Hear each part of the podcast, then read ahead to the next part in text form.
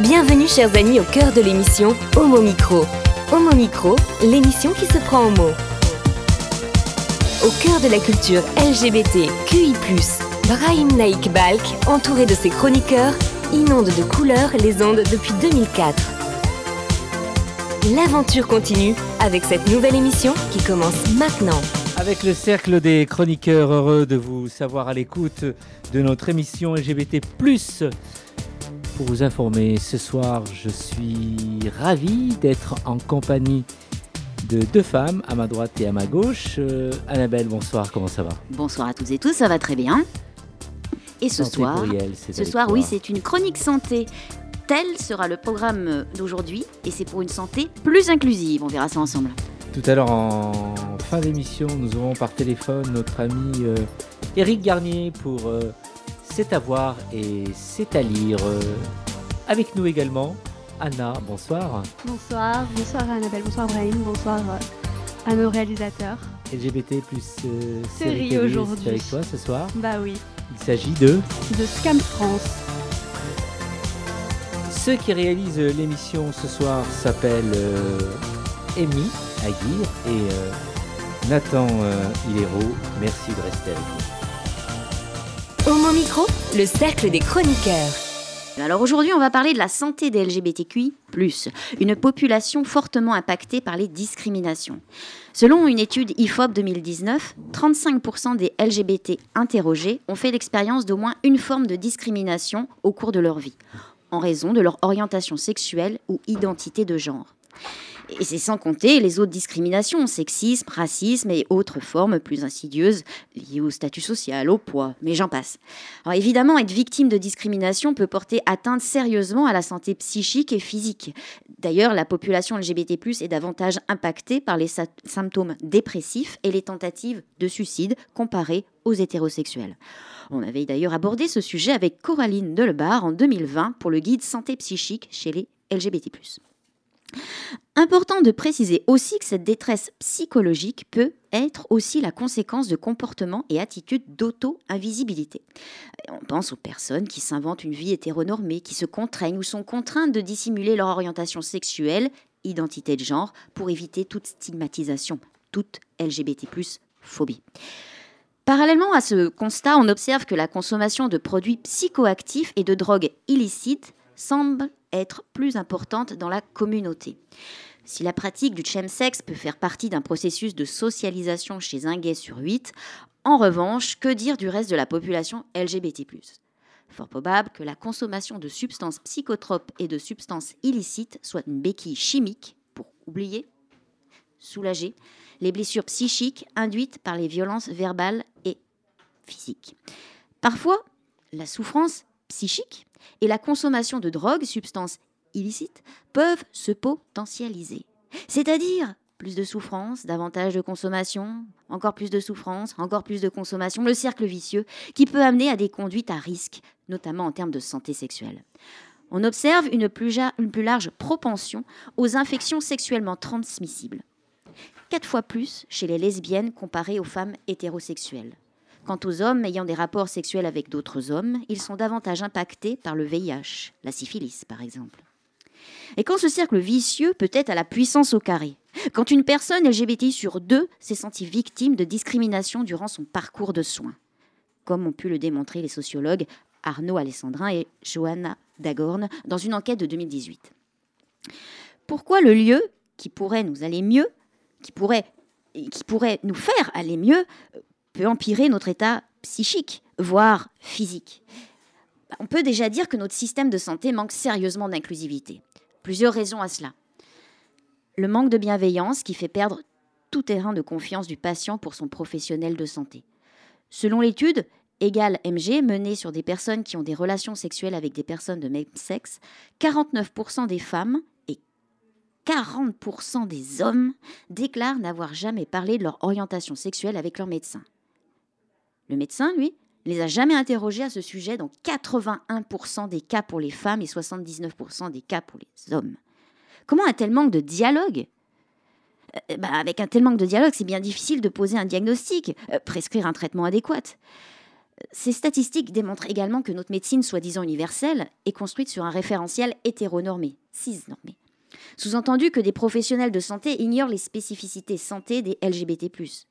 Parcours de santé dans une ambiance feutrée et bien installée du patriarcat va conduire inévitablement à des atteintes LGBT-phobes, à une invisibilisation de la santé sexuelle de cette patientèle LGBT.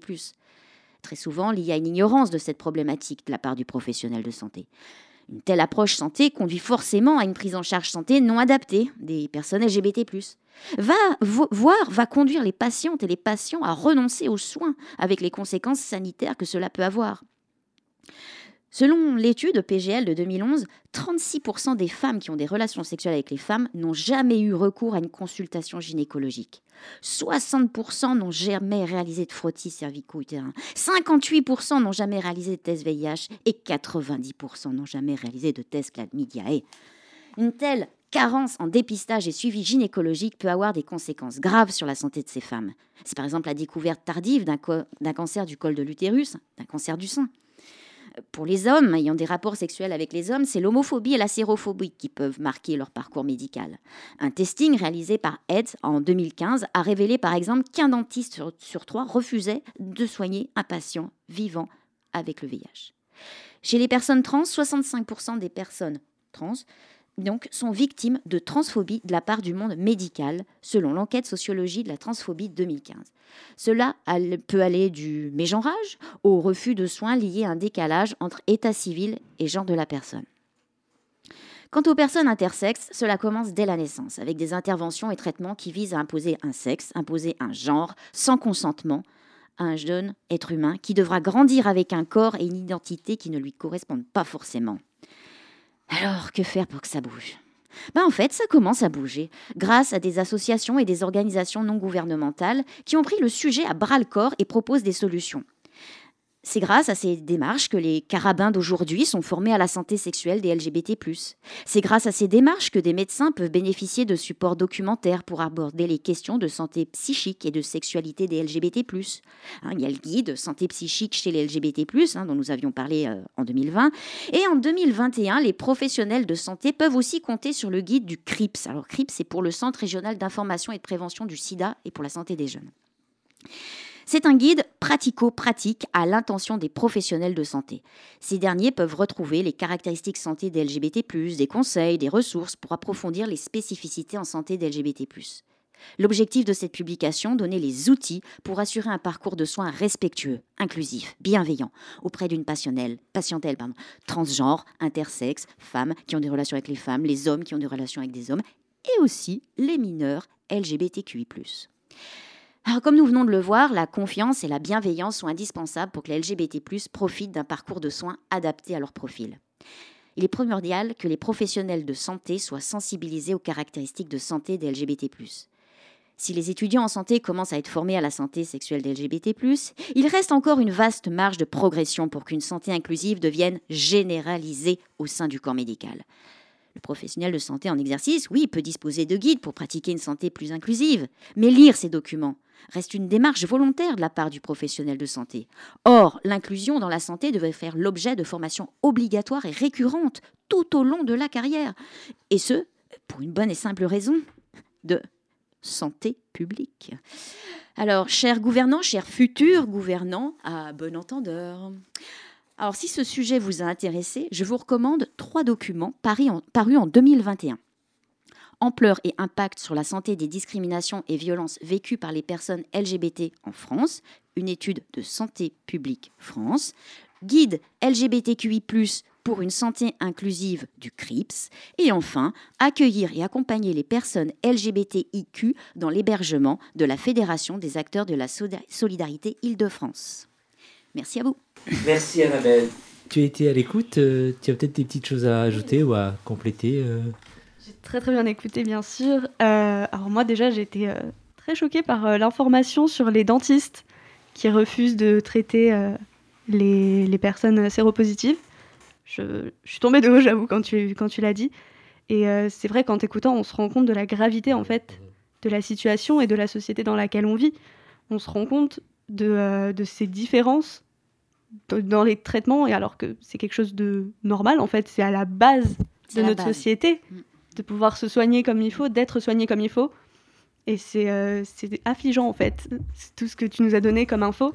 Mais en même temps, c'est un petit peu rassurant de voir que les choses changent. Il faut espérer que ça continue comme ça et que ça aille plus loin. Merci Annabelle. Merci. Homo Micro, l'émission LGBTQI+, qui se prend au mot.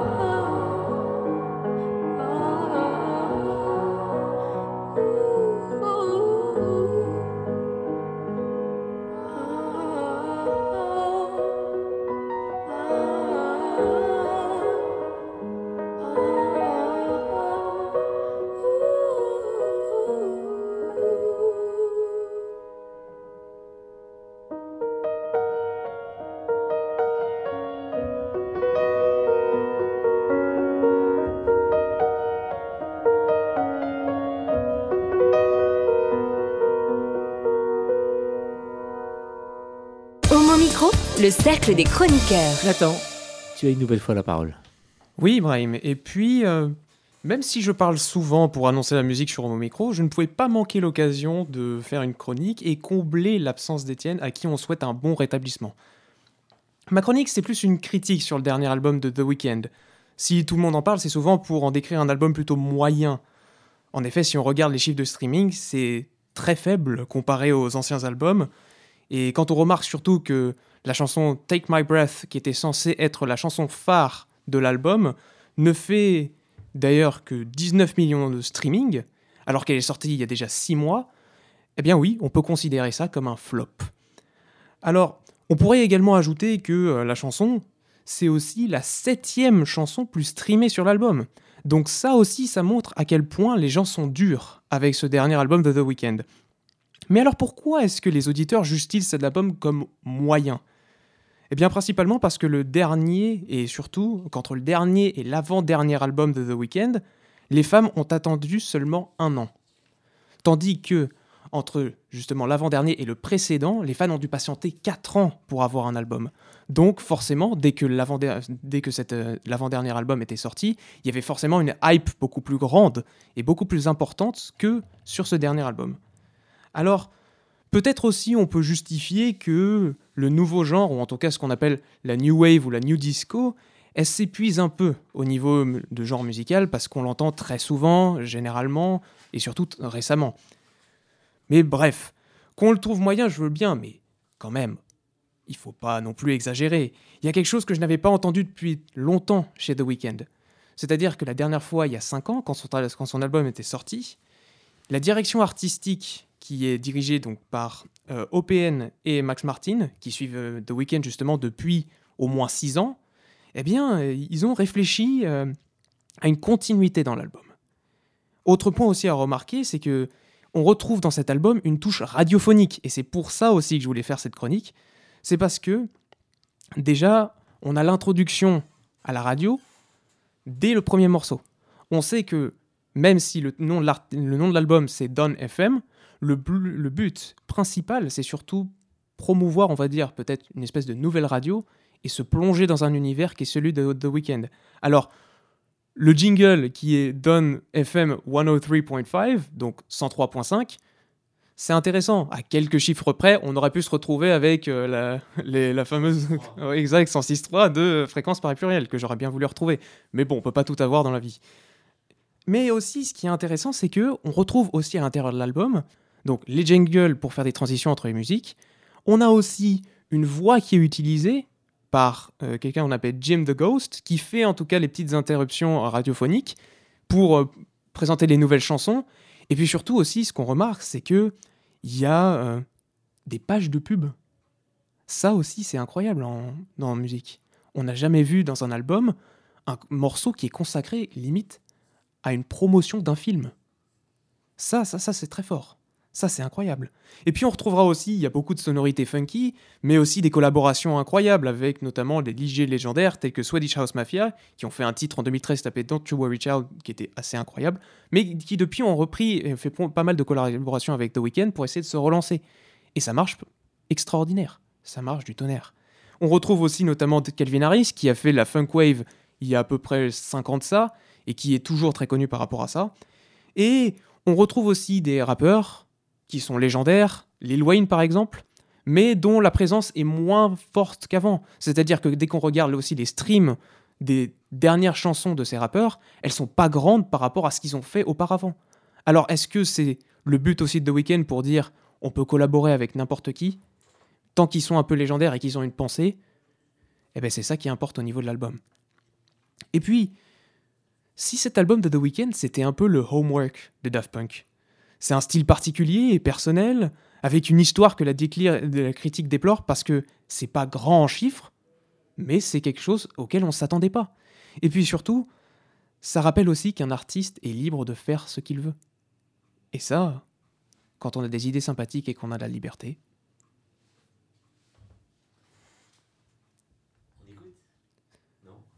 Alors, pour conclure la chronique, nous allons passer à un enchaînement de morceaux comme il y a beaucoup de transitions dans cet album, et cela permet à l'auditeur au fait de ne pas s'ennuyer et de remarquer le début ou la fin d'un morceau. Donc c'est assez aussi, c'est ça qui montre que cet album est aussi singulier. Alors on va commencer par une espèce d'introduction d'un certain Quincy Jones. Et oui, qui est le réalisateur et le directeur artistique de la fameuse maison Motown aux États-Unis. Et forcément, qui dit Motown dit forcément des sonorités funky et intéressantes et même très lentes des années 70 et 80.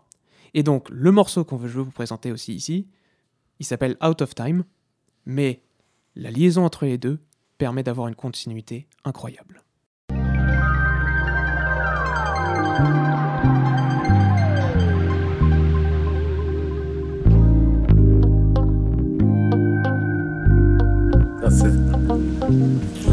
Looking back now, I didn't know what it was supposed to be. And, and it's like raising kids, man. If you weren't raised, you don't know how to raise, you know? I just did the best thing I could with them because they know fucking well I loved them. But I did do the best I could. I didn't know what the fuck I was doing. I didn't. I will never forget watching my mother get put in a straitjacket and taken out of my home when I was only seven years old. She was diagnosed with dementia praecox and put in a mental institution, leaving my daddy alone with me and my little brother Lloyd. I later had an evil stepmother who further cemented the idea that I didn't need a mother. Growing up without one had long lasting effects I didn't fully understand until much later in life. It bled into my relationships with family and those I had become romantically involved with. Whenever I got too close to the woman, I would cut her off. Part of that was vindictive and partially based on fear. But it was also totally subconscious. Looking back is a bitch, isn't it?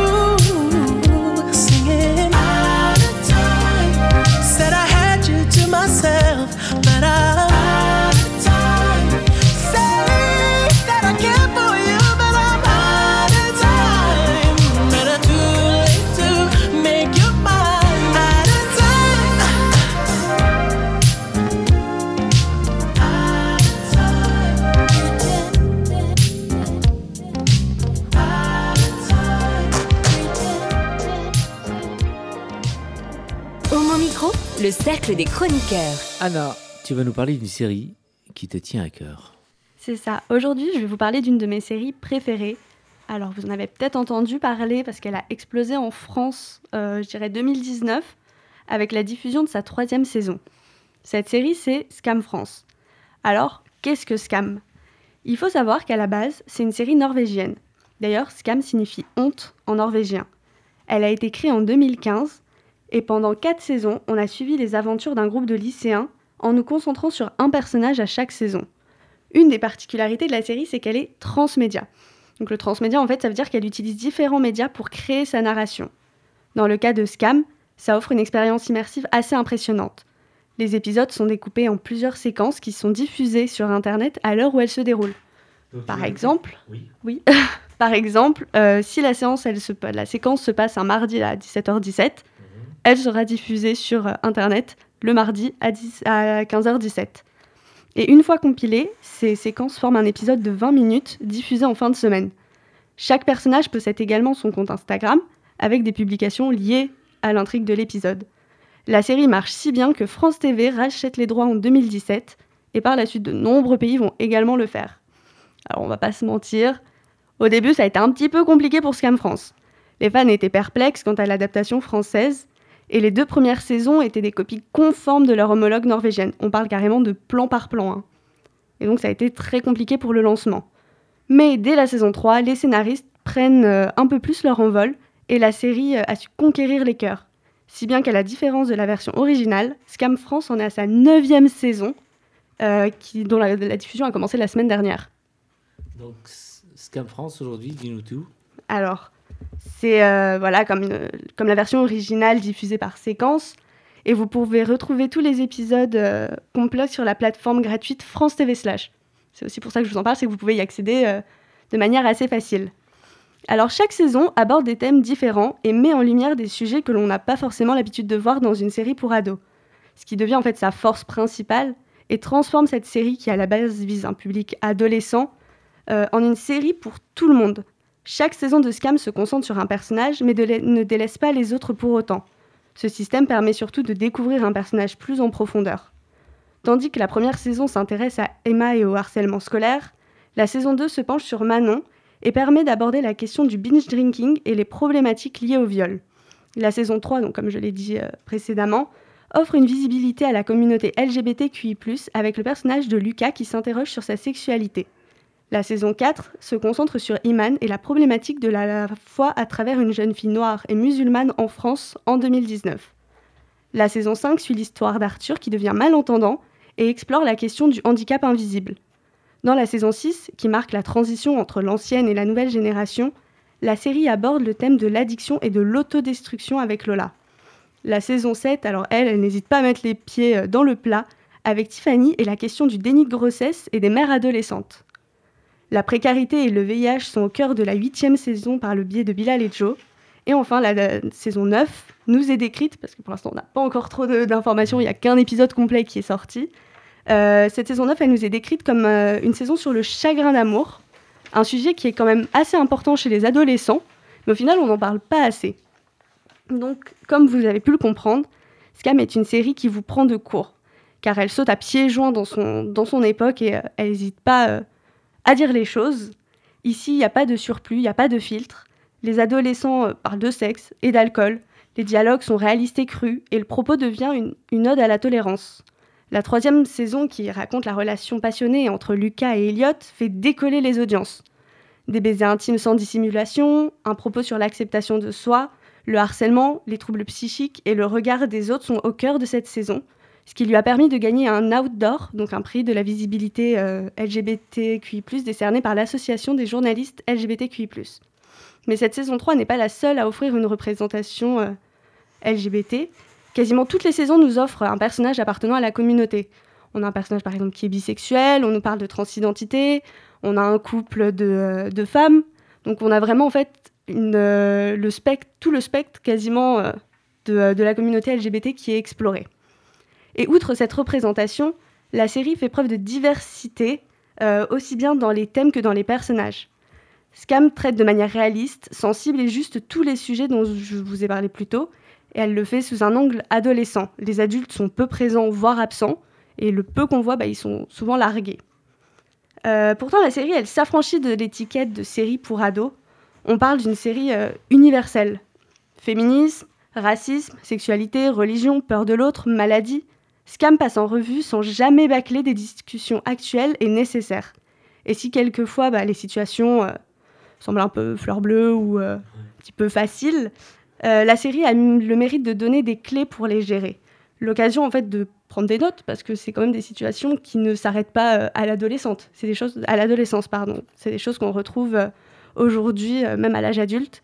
Et en fait c'est une série qui est assez éducative, j'ai envie de dire, puisqu'elle a son but c'est d'informer sur ces sujets-là dont on parle, on parle pas beaucoup. Pour en revenir un peu sur, sur la communauté LGBTQI+, en fait, ici, c'est banalisé.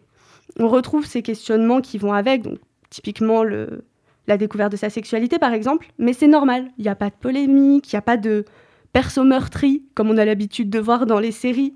C'est-à-dire que oui, ils vont rencontrer des difficultés, mais c'est pas juste par plaisir euh, du scénariste, en fait. C'est parce que c'est un vrai questionnement et c'est un vrai message euh, à faire passer. Les personnages de Scam sont tous plus attachants les uns que les autres et s'éloignent des clichés. Aucun n'est complètement bon, peu sont euh, vraiment méchants, ils font tous des erreurs, ils font tous des découvertes, ils grandissent au fil des épisodes et c'est un des points forts de la série. Il est facile de se reconnaître dans ces adolescents et leurs problématiques, même quand on a dépassé l'âge de l'adolescence. Alors, ne vous arrêtez pas à cette idée que c'est qu'une série pour ados, que c'est pas intéressant pour des adultes de regarder, car bien au contraire, le message est universel et intemporel et peut vous parler plus que vous ne le pensez. Puis bien sûr, la réalisation est exceptionnelle, donc je conseille vraiment à tout le monde de regarder cette série. Prochain sujet, tu as déjà une idée en tête euh Oh là, tu, tu m'en demandes beaucoup. tu voulais réagir, euh, Annabelle Série bienveillante euh, telle que celle-ci, et en plus diffusée sur une chaîne publique, mais pourrait faire un très bon outil éducatif dans les écoles pour sensibiliser les jeunes. Effectivement. Et on pourrait même euh, proposer cette série à quelqu'un que je ne citerai pas ici, un politique qui, qui parlait de lui depuis de nombreuses semaines. Oui, un, certain Eric Z. Effectivement. Merci Anna et à très vite à Homo Micro. Eh ben merci beaucoup. Vous écoutez Homo Micro, une émission de et avec Brian Naik Balk.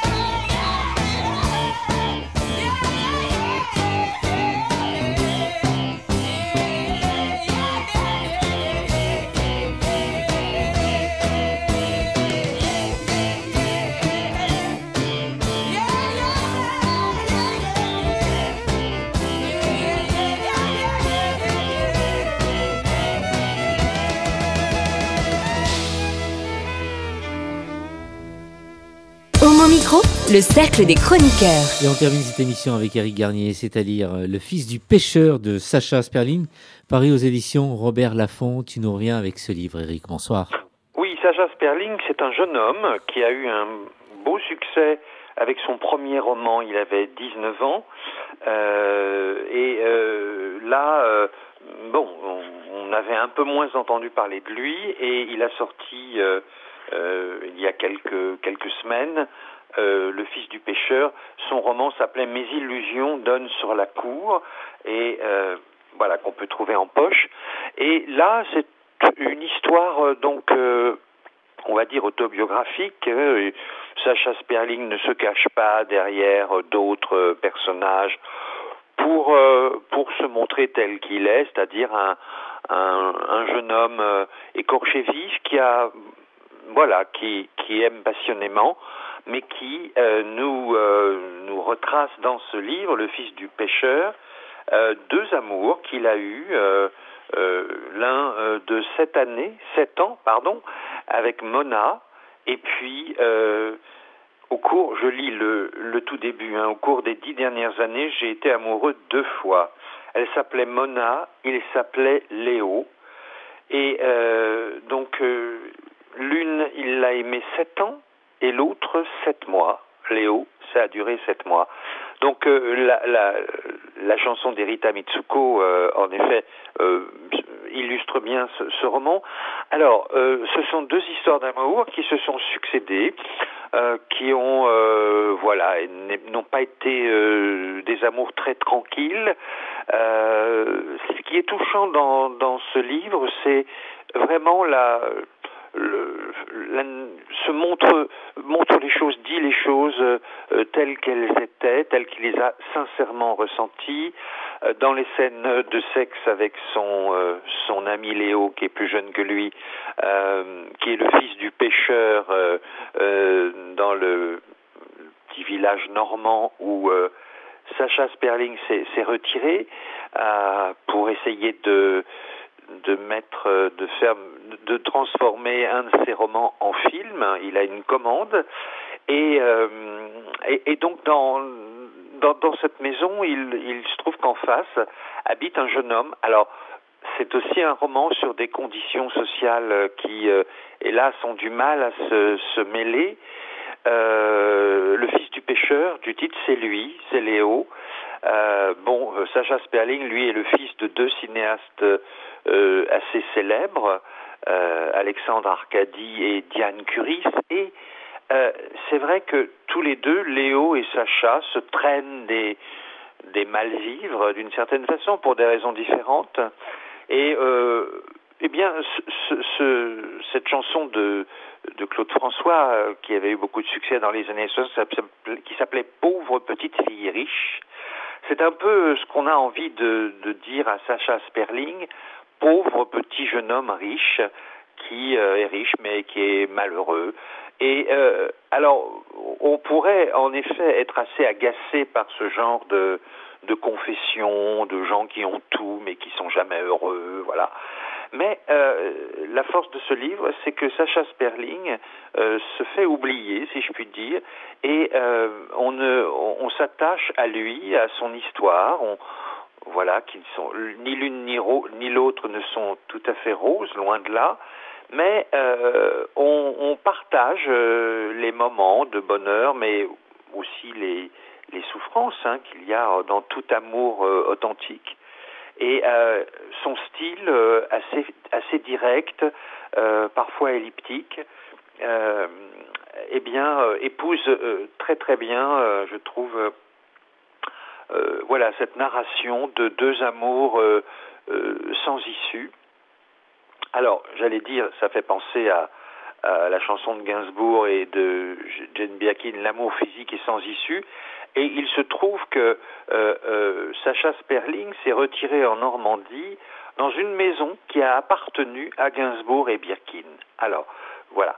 Euh, et leur amour aussi à eux se, termine mal euh, en général. Donc euh, voilà, c'est un roman un peu sombre euh, qui euh, voilà qui, qui, ne donne pas de l'amour, passion, une image forcément forcément attirante, bon, quoique. Et en même temps, ce que, je retiens de ce livre, c'est un style au service d'une sincérité et deux histoires, voilà, où tout le monde, plus ou moins, peut se retrouver. Merci à toi, Eric. Cette émission se termine. Euh, à très très vite. Euh, et j'espère bientôt dans les studios, Eric.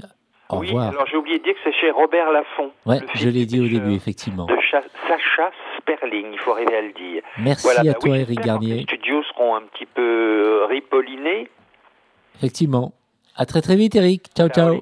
Merci, au revoir. Hey Oh non Cette émission est maintenant terminée. Mais un conseil, retrouvez l'ensemble des podcasts d'Homo Micro, l'émission qui se prend au mot, sur toutes les bonnes plateformes de streaming.